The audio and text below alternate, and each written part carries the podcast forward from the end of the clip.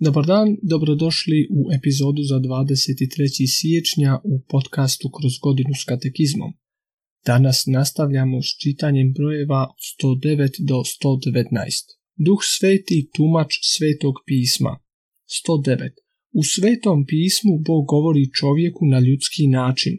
Da bi se pismo ispravno tumačilo, treba dakle pažljivo istraživati što su nam sveti pisci stvarno htjeli reći i što je Bog po njihovim riječima odlučio otkriti.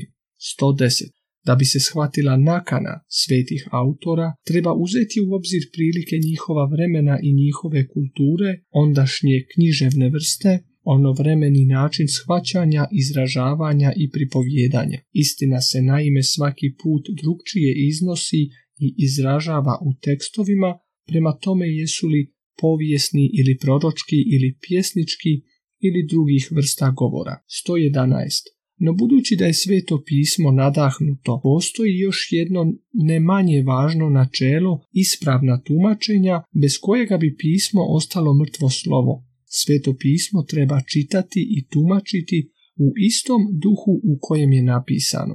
Za tumačenje svetoga pisma u skladu s duhom koji ga je nadahnuo, drugi vatikanski koncil naznačuje tri kriterija. 112. Prvo, brižno paziti na sadržaj i jedinstvo cijeloga pisma. Koliko god bile različite knjige od kojih se sastoji, pismo je ipak jedno poradi jedinstva Božjega nauma, kojemu je Isus Krist središte i srce.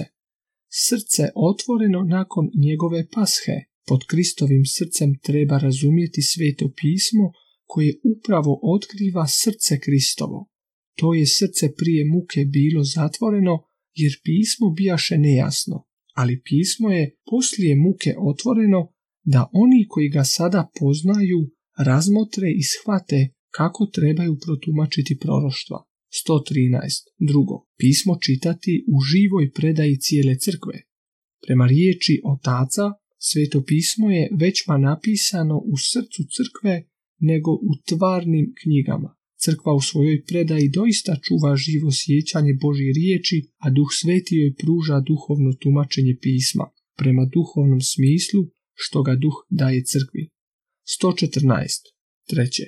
Paziti na analogiju vjere. Pod analogijom vjere razumijevamo uzajamnu povezanost istina vjere među sobom i u cjelokupnom naumu objave. Višestruki smisao pisma 115. Prema staroj predaji može se razlikovati dvostruki smisao svetog pisma, doslovni i duhovni smisao. Ovaj potonji se opet dijeli na alegorijski, moralni i anagogički. Kad se ta četiri smisla potpuno slažu, živom je čitanju pisma u crkvi zajamčeno svo, sve njegovo bogatstvo. 116. Doslovni smisao jest značenje što proizlazi iz riječi svetog pisma, a utvrđuje se egzegezom koja se drži pravila ispravnog tumačenja. Omnes sensus fundentur super literalem. Svaki se smisao svetog pisma temelji na doslovnomu. 117. Duhovni smisao. Zahvaljujući jedinstvu Božjega nauma, ne samo tekst svetog pisma, nego i stvarnosti i događaji o kojima se govori, mogu biti znakovi. Jedan alegorijski smisao. Do dubljeg shvaćanja događaja možemo doprijeti ako prepoznamo značenje koje imaju u Kristu. Tako, na primjer, prelazak crvenoga mora znak je Kristove pobjede, a time i krštenja. 2. Moralni smisao. Događaji o kojima sveto pismo pripovjeda mogu nas ponukati da ispravno djelujemo. Opisani su za upozorenje nama. 3. Anagogički smisao. Određene stvarnosti i događaje možemo sagledati u njihovom vječnom značenju kojim nas uznose prema našoj domovini. Tako je crkva na zemlji znak nebeskog Jeruzalema. 118. Značenje ovoga četverostrukog smisla dobro sažimlje srednjovjekovni dvostih.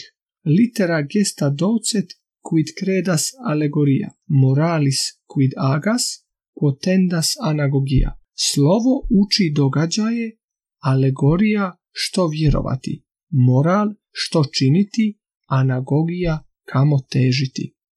119. Stvar je egzegeta da u skladu s tim pravilima rade na dubljem razumijevanju i izlaganju smisla svetoga pisma kako bi, tako reći, iz prethodne prouke sazrio sud crkve. Sve ono što se naime tiče načina tumačenja tumačenjem pisama u konačnici podliježe sudu crkve koja izvršuje božanski nalog i službu čuvanja i tumačenja riječi Božje. Ego vero evangelio non crederem nisi me katolike eklesije como veret autoritas. Ja ne bih vjerovao evanđelju kad me ne bi na to poticao autoritet katoličke crkve. Evo, s ovim dolazimo do kraja današnje epizode i sutra nastavljamo s daljnjim čitanjem.